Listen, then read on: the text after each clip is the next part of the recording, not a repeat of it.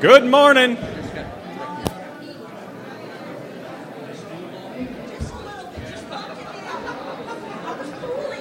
Oh, man. Good morning.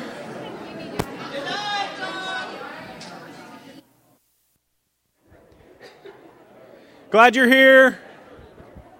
Can you hear me all right? Maybe a little more, Tanya. There we go. Good morning. I'm glad you're here.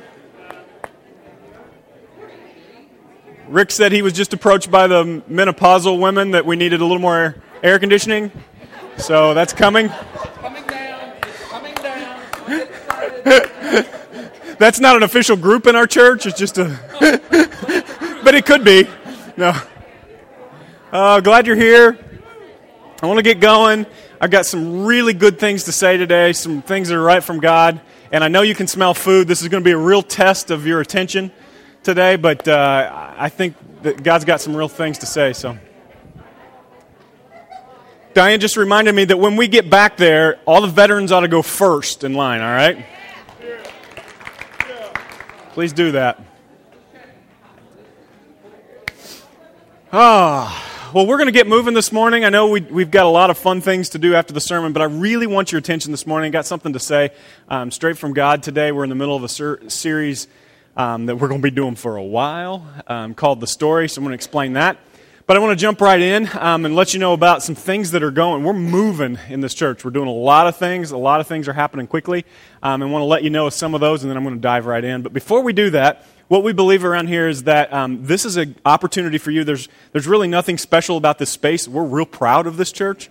Um, we're proud of the building. We take good care of it, but we don't believe there's anything special about the building. Um, but what we believe is that when we come here, we're saying to God, God, would you, would you kind of put our life on pause for a moment? So if you had a remote control for your life, I'd ask you to put it on pause right now. All the stuff that you got going on in life, all the, all the bills to pay, all the messes at work, all the relationship things, just put them all on pause. Because here's what happens the Bible says that God speaks in a still, small voice. And we've been going through the Old Testament, the Bible, and we know that God has a great big voice. And so it's not that He has a small voice and that He can't talk loud if He wants to. He chooses to speak to us and I've never heard his voice, quite literally, but he chooses to speak and to, to kind of move us in very subtle, small ways. And the reason is he will not compete with the noise that we put in our lives. So if we're not careful, we can come into this place and leave the exact same way we came in. With the same problems, the same junk, no, no putting God in charge of our lives. We learned last week that what worship is, is saying, God, you're in charge and I'm not. And if you, if you don't get anything else about being here on Sunday, and all you do is walk away going, all right, God's in charge and I'm not, then you, it's been successful. It was worth getting out of bed. But if you walk into this place and you leave the way you did, you might as well just stay in bed, okay? No amen in, please. Um, but if you can, if, if you this morning, if you can just put your life on pause and say, God, would you help me quiet my life so that I can hear from you? Even if you're in the room today and you're not sure you believe in God, you're not sure you believe all this stuff, I want you to know that you're welcome in this place that not only are you welcome in this place, but it's why we built this place. It's why we're here, is for those who are far from God to be drawn to Him. And maybe you felt pushed from Him, and I'm hoping today you feel drawn to Him.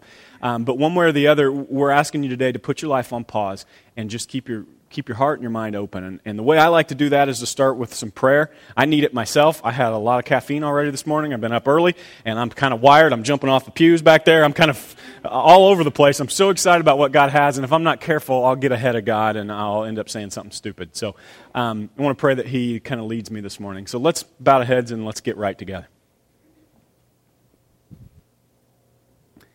God, we do pause our lives right now in this space. We thank you for the freedom that comes with being Americans. We don't deserve it. We don't deserve the, the way the, some of the men and women in this space have fought for our freedom.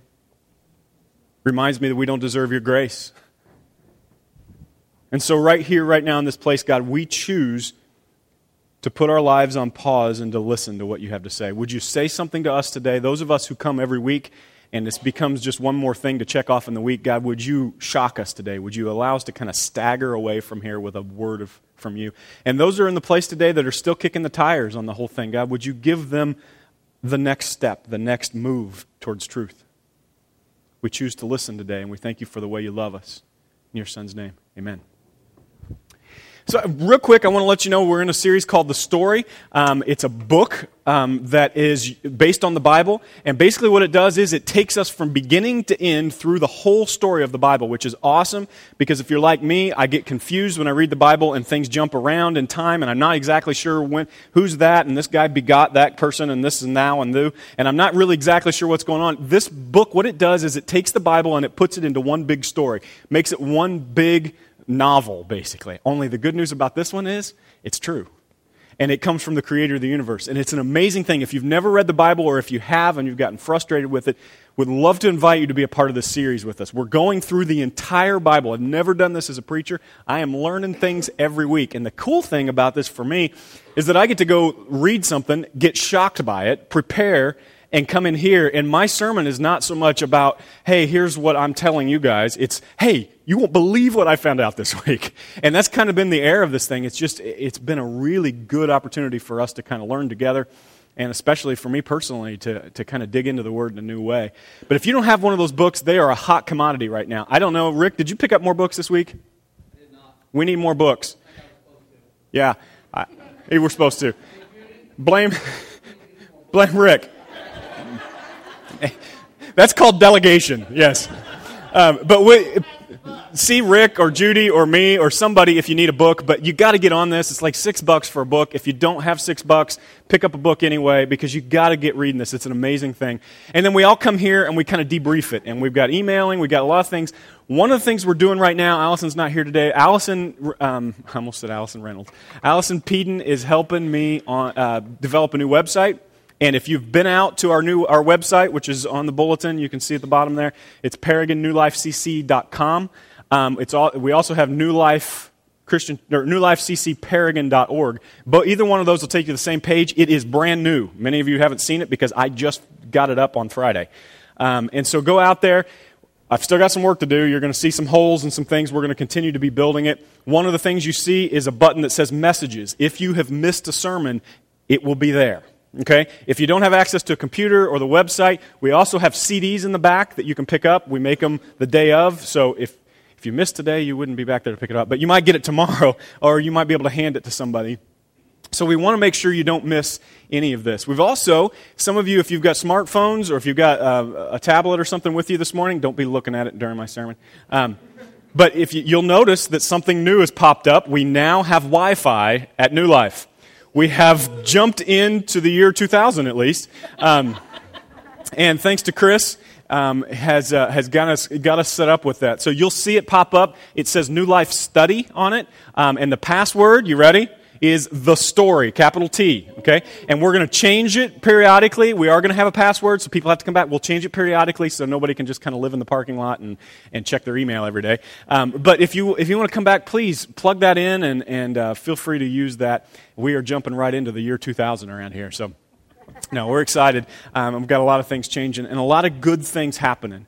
And I want to start today, if, if you're in this uh, series with us, we're, we're starting chapter 5 in the book, which um, is uh, about the Ten Commandments. And if you're like me, I, the, what I know most about the Ten Commandments is a guy with a big beard and long hair, which is funny because we really don't know what he looked like. But Moses holds these big things with a crack on them. And there's all these stories that we have kind of made up, some of them, um, about Moses. And I would really like to kind of dispel some of those things over the next few weeks. And what I'd like to do is I'd like today to kind of sneak up on the, on the Ten Commandments, to tell you a little bit about it, to tell you about why God did it, and to dispel some myths about the Ten Commandments. In fact, I'm going to say something today that if, if my fellow preachers all over the country, the ones that I know, heard me say, they would probably say, Stop saying that. um, and see, I got your attention, didn't I? Um, I want to uncover some things that preachers do and, and let you know about some things that we say that probably aren't true. And we're, we're as, as preachers around the country, we're trying to keep this from happening, but it's happening all over. And, and we want to start to dispel some myths. And then over the next couple weeks, we're going to really dig into the Ten Commandments and talk about what they are. Um, but what I'd like to do today is I'd like to start with this question Where do you think it came from, the feeling that what God wants most from us is to follow the rules? But we all do it. Have you noticed that? We all think this way. All cultures, all religions base their God's acceptance on them by how well they perform, how good they are, how well they behave. In fact, if I were to ask you, even if you're not a Christian today, if I were to ask you, let's just assume that there's a heaven, okay? Even if you don't believe that today, let's assume that there's a heaven. And it's time to go to heaven for you. It's time for God to make the decision. Do you think you're going to heaven? Why is it that your knee jerk reaction is to think through your behavior and to go, well, God would go, well, there was that time in 1968 I don't know, but let's juxtapose to that because you did do some soup kitchen work and you did some Sunday school teaching, and so we'll weigh those things. Our knee jerk reaction is to go, How well have I behaved in my life? That's going to send me to heaven. This is kind of a human condition. Everybody. In fact, I was in Honduras um, this past year and got to teach a little bit and realized that this is not an American issue. This is a human issue. In Spanish, they're telling me that they believe the way you get to heaven is to be good. To be, I, I no bueno. That means I, am no good. I'm going to hell. And, and we do that. And, and I want you to know that even if you're Christians here today, you may go, that doesn't sound like God. But I bet you've been here. I bet you that you have, got, have kind of fallen off the wagon at some point in your life when it comes to Christian, when it comes to following Jesus. And you've got into sin pretty deep. And there is this thing in you that goes, Am I, am I still a Christian? Am I really a Christian? If I mess up, if I break a rule, if I continue to fall into sin, am I really a Christian? Do I need to go, and many of you have said it to me, do I need to be baptized again? Do I need to pray a prayer? Do I need to do this again? Because there's this thing in us that equates credibility with God. It equates God being happy with us with our behavior. But here's the thing if God ever sent a message to humans through the Bible, through Jesus, through the prophets, if He ever sent the message, it's this you couldn't possibly be good enough to get in with me. You couldn't be good enough. There's nothing you could do. You could not make enough good choices in your life to go to heaven. God says it over and over. He says, That's not what I'm concerned about with you. Now, that might surprise you this morning, but this is the church lady. Next slide. Check this out. Anybody remember the church lady? Oh, where'd that come from? I think that's the wrong sermon. That's okay. Are we on the wrong sermon? Okay. Well, you know what? Let's just go back a slide and I'll walk you through this. Yeah, I'll walk you through this. So uh, I'll just do it without slides this morning, but here we go. Basically, oh, I think it's on my, on my thumb drive. Here. Chris, hook me up. All right. Should be, should be on this week should say something like, uh, yeah, it should be the top 10 is what it's called. Top 10. So I'll tread water while Kyle's doing that. But basically, the, the deal is that we believe that what God wants most from us is to obey the rules. And if you're not careful, you do this to your children too. And maybe part of the problem and part of the reason we do this is because we've had it done to us with our parents. Part of the reason we think that God is most concerned with the rules is because the way my dad, now not, my, not me personally, my dad was, was a, a model of, God, of who God's character is. But maybe your dad, maybe your dad treated you like if you didn't obey the rules, you didn't get his love. Maybe everything in your house was about the rules. So here's what happens you get older and you totally rebel against that, don't you?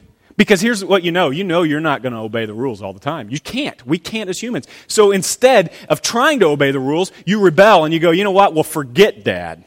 Forget them. And many of you have said, forget God. I couldn't possibly obey all of God's rules. And so we end up in a place where we believe that God's most concerned with our behavior. And here's what I want to say this morning. If, if you're going to leave or if, you, if you're uh, going to fall asleep, then Stay awake just for this, okay? Here it is. God is so much more concerned with a relationship with you than he is with you following the rules. In fact, I would say that God's rules aren't a condition of his love for us, they're confirmation. I think I'm going to get my sermon notes up here in a second. There you go. There's the church lady. Anybody remember the church lady? Yeah. I love me the church lady. And you know why I love the church lady? Because I know the church lady. I grew up with church ladies all over my life doing this. Could it be Satan? Everything in my life was about rules for a long time. Thanks, Kyle. Thank you, man. Good work. Kyle saved the day. Everybody give a hand to Kyle.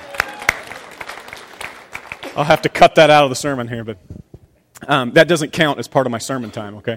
Um, so the problem is we've all of our culture has developed this view of church that there's somebody wagging their finger in your face all the time and that this is the view that they have of God too. Now I want to let you know this morning and you heard me just say it that God's more concerned with a relationship with you than he is the rules. But here's the thing, the rules are a confirmation of how much he cares about you. They're a confirmation of how much he loves you. Can you imagine? I, I, and many of you Facebook friends of mine, you know I just uploaded all my family photos. And I mean, it's a little obnoxious. I uploaded like 50 family photos all at the same time, you know, and, and then I realized I'm an idiot. I'm that guy, you know. Look how cute my kids are. I am absolutely desperately in love with my kids. I just love my kids.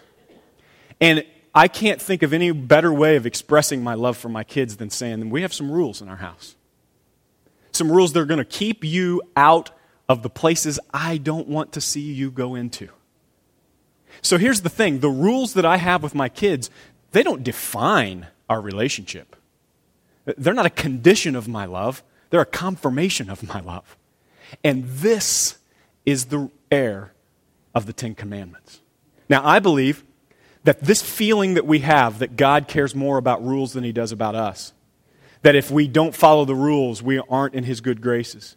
I believe that that alone is the single most issue that has alienated human beings from God throughout time. Now, if you think about the guy that works next to you at work in the cubicle, am I right?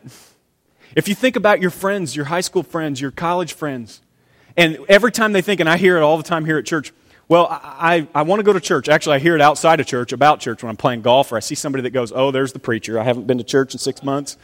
Yeah, I know that look. I can see it from a distance. Oh, there's the preacher there's this guilt, and then they go, you know what? I'm, I mean to come, I'm, come, I'm going to come to church, but I got to get some things right first. I go, you know what? You got it backwards. That's not God. And please, don't let preachers mess you up with that. And here's what I want to apologize on behalf of preachers guys like me stand in pulpits and say, behave, behave, behave. And we equate behavior with a relationship with God. And when we do, it alienates people from God. Instead, what God does, He does some things that are pretty amazing. On to that next slide, Tanya. One more. God desires a relationship with us just like we are because we're His creation. And on in the New Testament, Jesus is talking to a whole group of people. And He says it's not the healthy who need a doctor, it's the sick. I've not come to call the righteous, but to call sinners. This is why we believe here at New Life that we're a church for unchurched people. We're not just a church of church people. Jesus said, I came for the sick people. I came for the people who are far from God. And that's who he's called up for us to be. John 3.16, which we all know and we all see at football games written on people's foreheads and stuff. Uh, John 3.16 says this, For God so loved the world that he gave his only son that whoever believes in him shall not perish but have eternal life. We don't often read 17. For God did not send his Son into the world to condemn the world, but to save the world through him. Next slide, Tanya. Here's what I want to give you today I want to give you a whole new understanding, maybe, of who God is in your life today. I've been praying about this a lot. I've been talking about it. I was uh, meeting with a friend this week who has this issue with his life where he will not go to church until he stops drinking. He's an alcoholic and he feels like that that God doesn't want him there until he stops drinking. And I said, Well, there might be people there that don't want you there, but God wants you there now. And I don't know where you are in your life, but I know this is what God wants from you today. And that's the heart of God that gets us to a, the, the part of the story where we find ourselves in chapter 5 of this book. And, and, I want to remind you of some things that we've talked about. And in case you haven't been here, I want to let you know where we are up to, to now in the story. We've seen the world created. We've seen God have to destroy the world because people get so far from what He intended that He had to start over. When people started over, they were a mess again. He picked a man who He said, I want to, to raise up an entire group of people who are going to follow me, and they're going to be through you. The whole, uh, your whole family will be through you. So that this family gets bigger and bigger and bigger. And it gets so big that, that they start to kind of take over a whole part of Egypt. And when they do, they become slaves quickly. And as they become slaves, they become a nation of people, just this huge nation of people that we now call Jews. And the Jews at this point in history were very, very pure in their race. Only Jews married Jews. You didn't really ever go outside. You, nobody ever married a slave girl or a slave boy. It just didn't work that way. It's a very big nation of people. And here's what I want you to get about this God's chosen people have spent 400 years in nothing but slavery. That's their self esteem is zero. They have no laws. They have no rules in their life. Nobody loves them enough to give them rules. When they get up in the morning, you don't need rules if when you get up in the morning, you, your first thing out of your mouth is, Yes, Master. Who needs laws? So at this point in history, this nation, most of them, 300 to 400 years after their creation, don't even know who God is. They're not even sure about the God of Abraham, Isaac, and Jacob that their forefathers talked about. They're not even sure if they know who this guy is. They come from this big family. They're in 400 years of slavery. And God raises up one of my favorite characters in all of history. His name is Moses. He raises up an 80 year old superhero who we've equated to Rocky Balboa. He, he, gets some, he gets some training and he becomes God's mouthpiece. It's hilarious. He's 80 years old. He can't talk really very well, and God chooses this guy. And then God goes in, and these Israelites are in slavery. They're kids. Can you imagine? You wake up in the morning, and your kids have to go to work in the fields. My son Reese is four. I can't imagine waking him up as soon as the sun comes up and saying, Reese, I know your nose is running. I know you don't feel good. It, you're going to have to go work. This is 400 years of this. And finally, God steps in. And he says to Pharaoh, the king at the time, Moses walks up to Pharaoh and he gets some guts. This guy walks up to Pharaoh. He's got a little stuttering problem or something. He goes, uh, Hey, hey, f- f- f- f- Pharaoh, God, I know you think you're God, Pharaoh, but the real God, which already makes Pharaoh really mad, wants you to let his people go. Pharaoh goes, no. Our entire economy is based on slaves. If we move, remove the slaves from Egypt, Egypt falls. Because every, nobody knows how to work in Egypt because all the slaves do all the work. So if we, move, we let the slaves go, then Egypt falls. No way. So God then, with the Israelites watching, categorically goes through 10 gods that Egypt worships. worships. The first one is the Nile River. At this point, Nile River runs through it. He says, All right, you guys think the Nile River is God? You're going to worship the Nile River? God's going to turn it to blood. And it was crazy. So Moses goes back. Let my people go. Nope, don't want to let your people go. He goes through all these. God says, You want to worship frogs? You got frogs. and there are frogs everywhere. You want to worship flies? You got flies. You worship the sun? You think the sun brings you life? You think the sun is God? Watch this. Boop! Blots out the sun. Egypt is freaked out. And the Israelites, put yourself in the Israelites' shoes now. You haven't been worshiping God. You're not even sure you believe in God. And there are so many gods in Egypt, you just choose a different one to worship every day if you worship at all. And now, this one who your grandpa talked about long time ago, this one has spoken on behalf of you to Egypt. And you're sitting back going, What is going on? And then God, and we pick it up this week, God asks or speaks to Israel for the first time. 400 years he's silent and he speaks to Israel for the first time. That next slide. Exodus chapter 12, verse 1, he says this The Lord said to Moses and Aaron in Egypt, This month is to be for you the first month of the first month of your year. So basically, he's saying, you're going to, Jews, Israelites, you're going to have a new calendar. And if you know any Jewish families in your life, you know they have a calendar that they celebrate and that they go by. They still do it today. You're going to have a new calendar. So God hasn't talked to the Israelites for all these times. He's done all these things. The Israelites are going, now this God, this is the one who blew out the sun and who brought the frogs and who kind of has been speaking on behalf of us. Yeah, that's the guy. Okay, then we'll listen. But what's he want to say to us? And check this out. This, uh, he says, verse 3 Tell the whole community of Israel that on the tenth day of this month, each man is to take a lamb for his family, one for each household. If any household is too small for a whole lamb, they must share one with their nearest neighbors, having to take into account the number of people there are. And the people are going, oh, I'm sorry, what? This is the God who blew up the sun. Now he wants us to take a lamb and do what? Verse 5 The animals you choose must be year old males without defect, and you may take them from the sheep or the goats. Take care of them until the 14th day of the month, when all the members of the community of Israel might slaughter them at twilight. Somebody in the back's going, I'm writing this down, but I have no idea what we're doing. That same night, they are to eat the meat roasted over a fire, along with bitter herbs and bread made without yeast.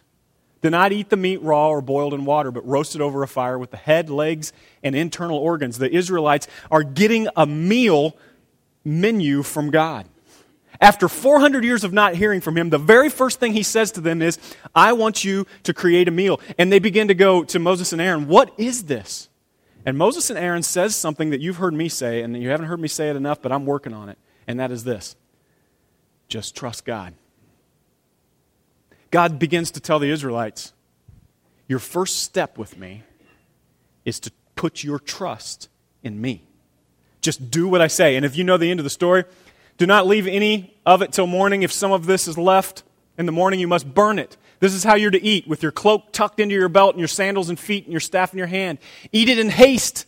It's the Lord's Passover. This is why the Jews today call it Passover meal.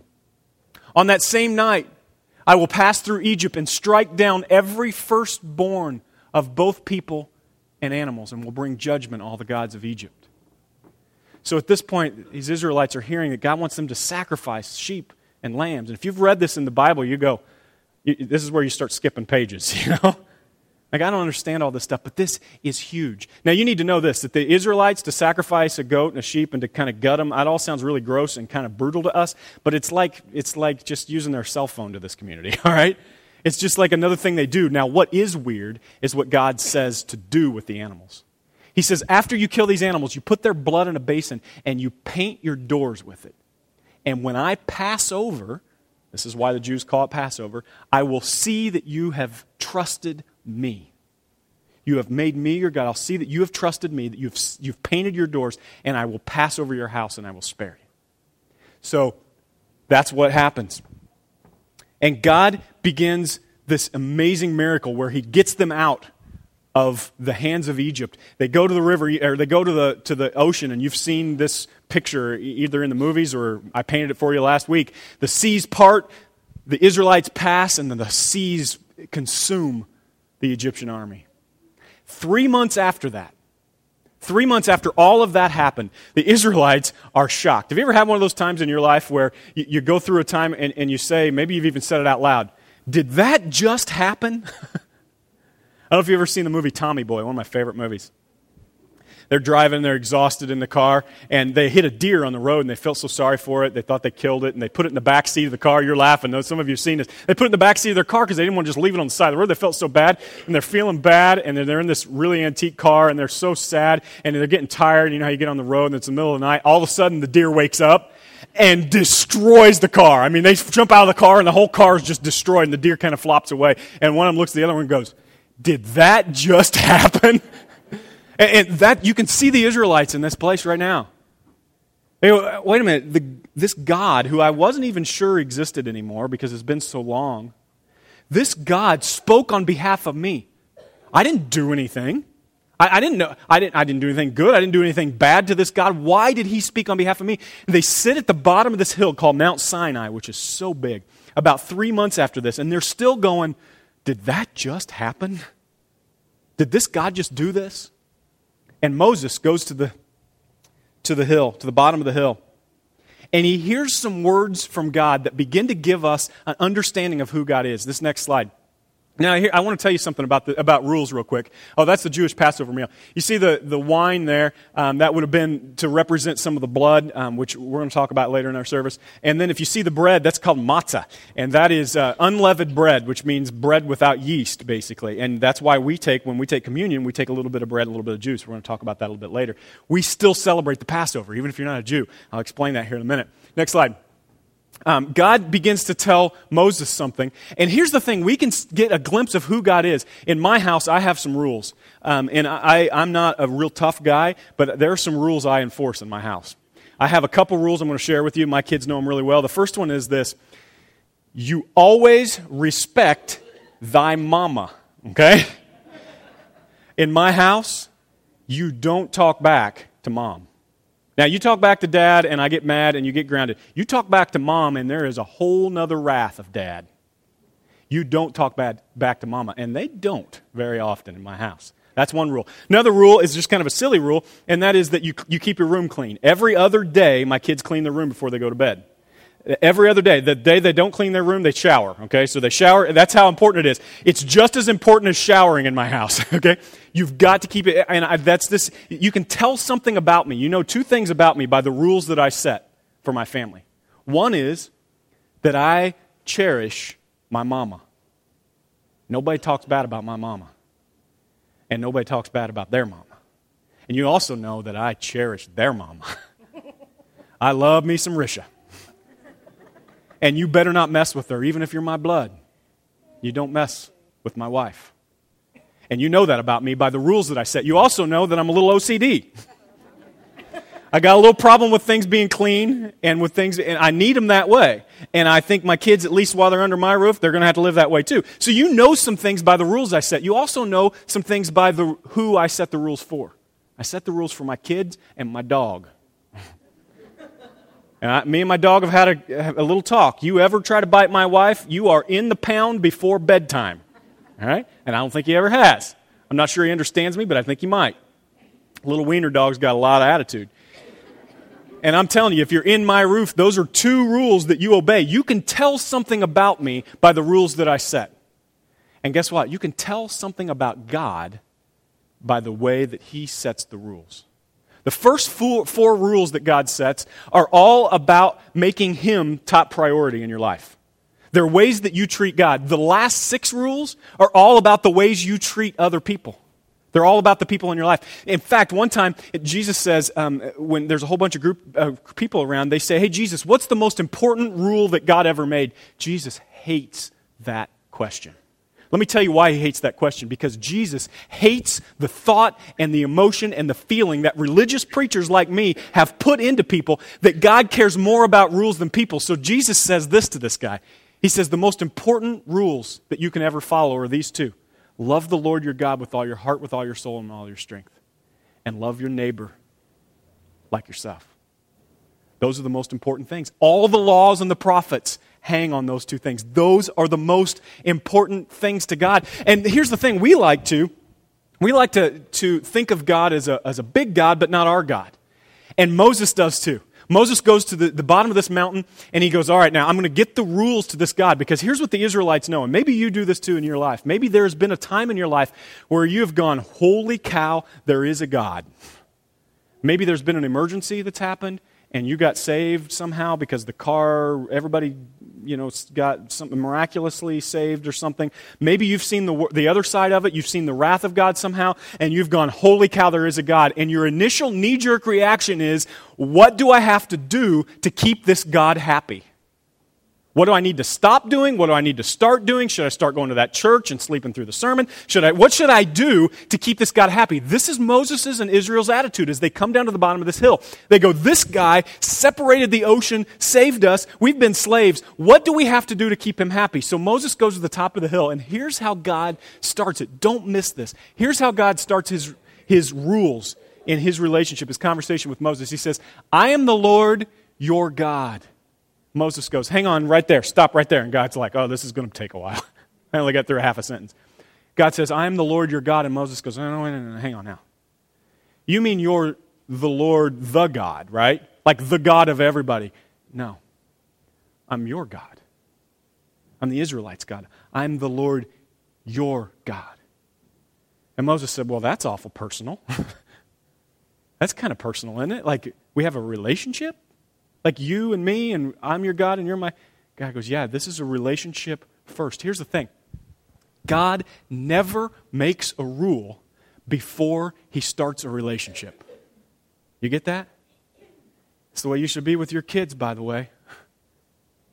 Relationship before rules. He says, I'm your God, you're my people. Moses, you're in with me. You're in. You trusted me. That's what I want from you. Moses goes, Wait a minute, though, God, what about your rules? We need to know how to make you happy. God goes, No, no, no, no. Here's the thing. Moses goes, We need to know how to be in with you. And God goes, You want to be in with me? You just trust me.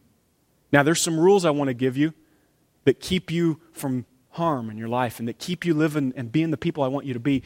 But the first and most important thing is that you're in right now. And I want you to know right here this morning that you can be in No matter how far you feel from God, no matter how messed up you've been, Moses goes, God, we haven't even done anything for you. We haven't done anything good. We don't even know your rules, so we don't know if we've done something to make you mad. How can we be in? And God goes, You're in because I say you're in.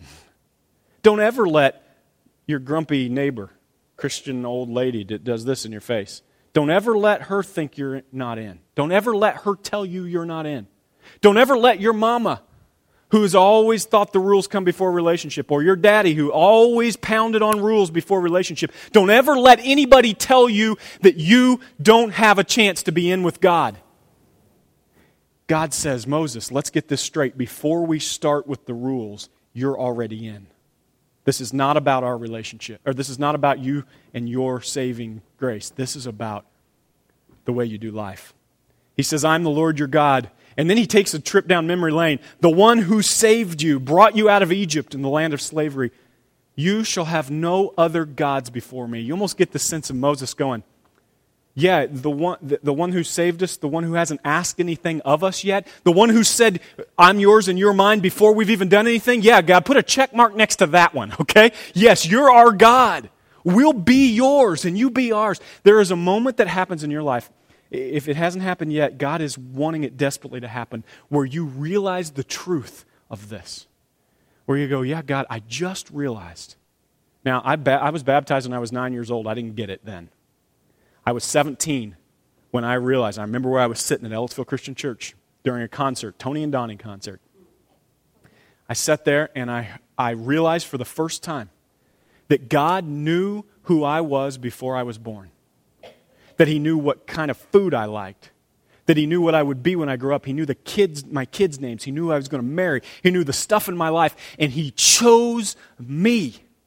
And it didn't matter what I had done. It didn't matter how I'd thought. That stuff was going to change because of how much I loved him. But in that moment, my life was changed. God wants that desperately for you. It's what he's been pursuing. That's what he pursued in these people. He says, You shall have no other gods before you. I need to keep moving. Next slide. Here's the thing about God He always keeps His promises. And what He says to these people is that I want you to believe who I am. I want you to believe me. Now, we say in our culture, we believe in God, don't we? I believe in God. That means I believe that God created the heavens and the earth. I believe that there is a God. Now, some people kind of just say that because they think it gets them into heaven. You know what Jesus said about that? When people say, I believe there is a God, Jesus said, Who cares? The devil believes there's a God. Even the demons believe in God. Believing in God isn't what God wants. Believing that God is who He says He is and that He will do what He says He will do is what He wants from you. And He proves it. He proved it to the Israelites. Next slide. God sets up this new deal. The Israelites are beginning to believe that God is who He says He is, and that He will do what He says He will do. I got to tell you this real quick. This happened in my life just three weeks ago on a Friday afternoon, I looked at my bank account. I had $421. That's a good day.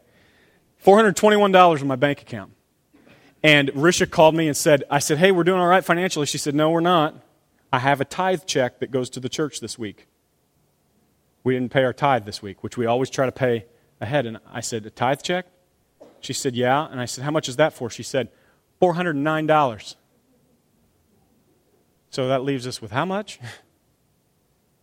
I don't know, 11 ish, as long as I didn't mess up the math somewhere. Risha and I got home, and we, if you know me, you know that we've gone through some financial issues, and we've learned to trust God to do what He says, to live life the way He tells us to live, and then He fills in the gaps.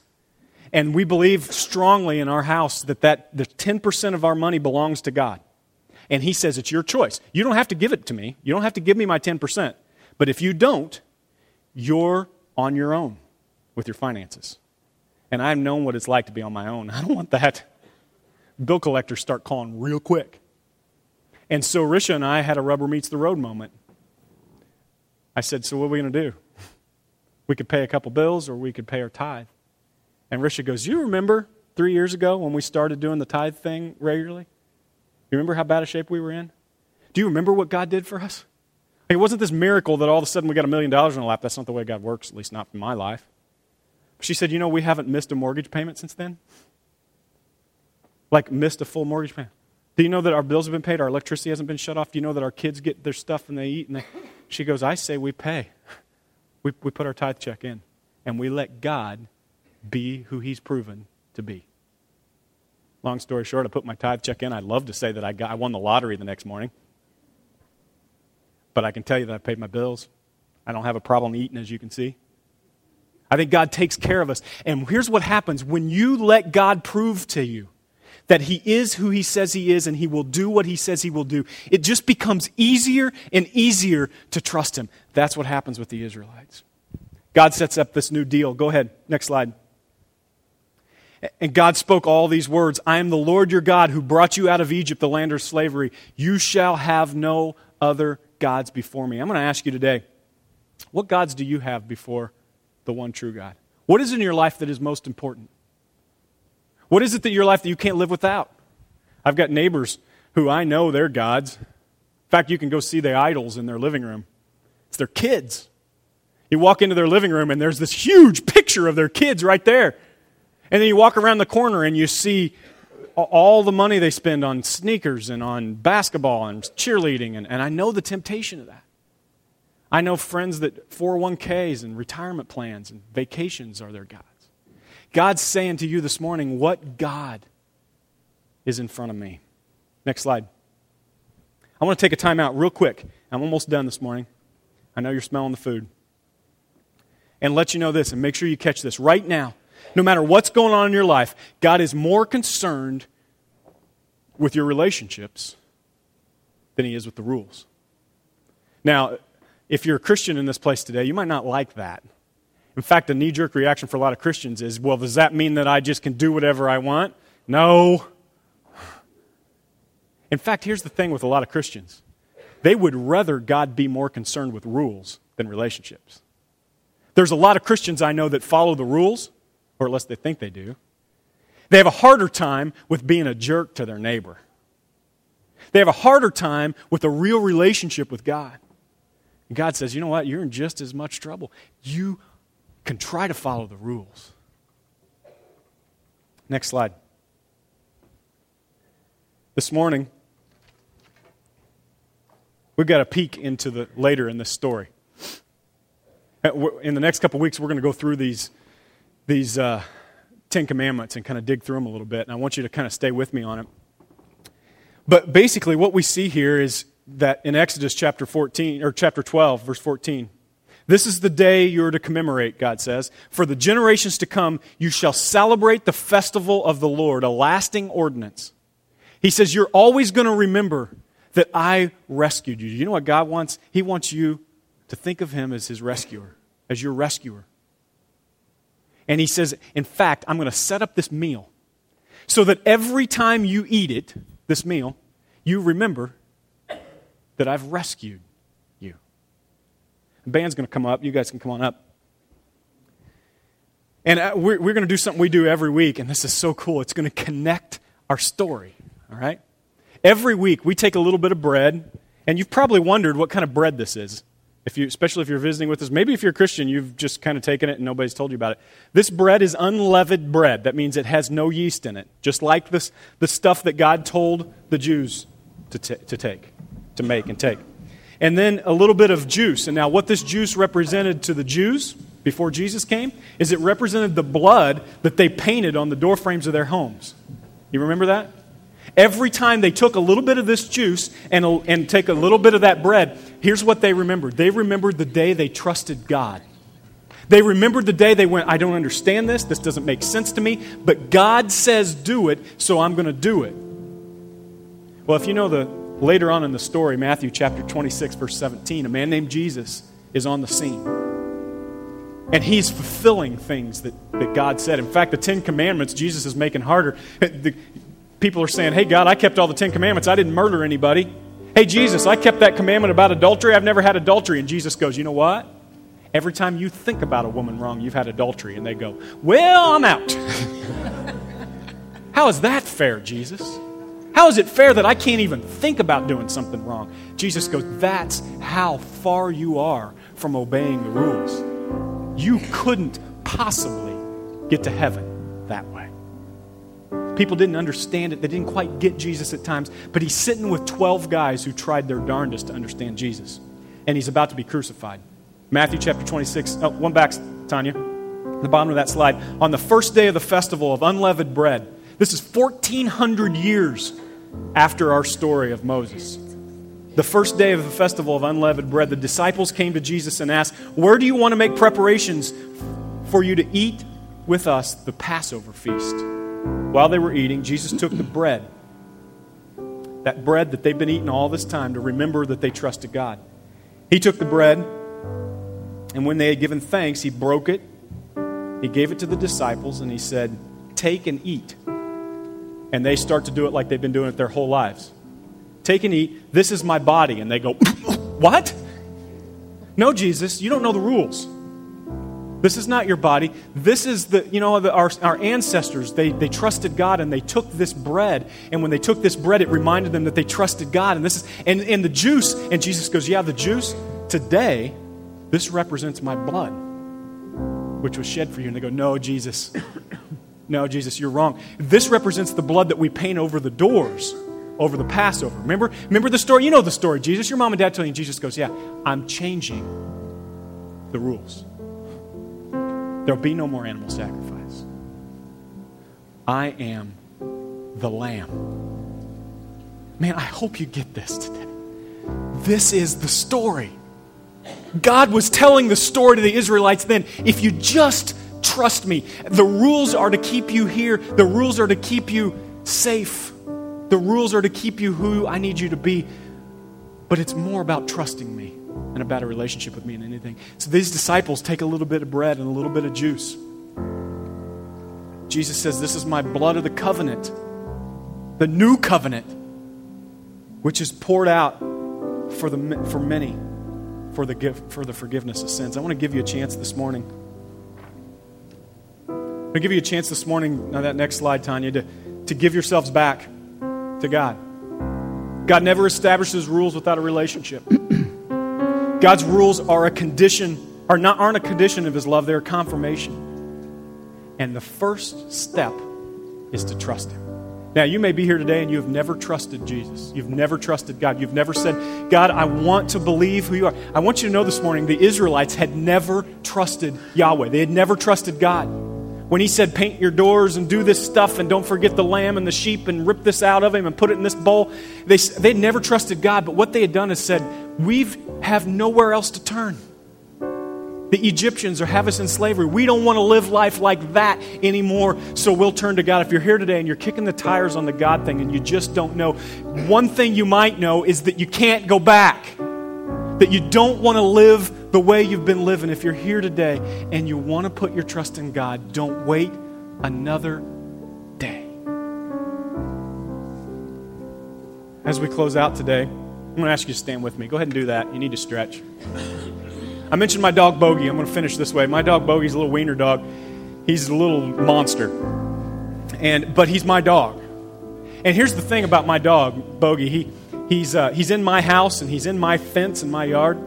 And the fence is important to us because it keeps him from getting run over, it keeps him from getting messed up and from getting into the neighbors and doing other things. If he gets outside the fence and gets into my neighbor's yard, he's still my dog.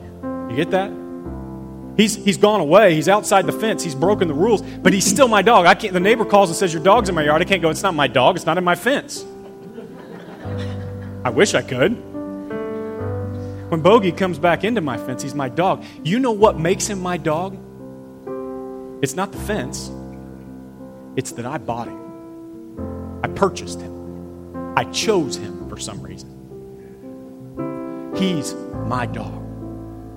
The fence is there to protect him, the fence is there to make him part of us and stay close to us. But he's my dog. I want you to know this morning, I'm comparing you to a wiener dog. I bet there's not another preacher in this area that did that this morning. We're wiener dogs. Here it is. We are wiener dogs. We are, the fence, the rules that God has for us, they're meant to keep us in. But if you get outside the fence, you're still his wiener dog. Bet you didn't think you'd hear that this morning. This morning, I want you to know no matter how far you are from the fence, God is looking at you going, I bought you. You're mine because I chose you. You're mine. I chose you first. You can't get too far from me that I don't want you to come back. I'm going to be right back there in that corner. If you haven't heard this today, if you've never heard this, if you have never understood this today, don't wait another day to find out more. Those of you who know this, those of you who have trusted Jesus, I'm going to ask you in a minute. I'm going to come back up and we're going to take a little bit of bread and a little bit of juice like we do every week. I want you to think about it differently today because of what you know.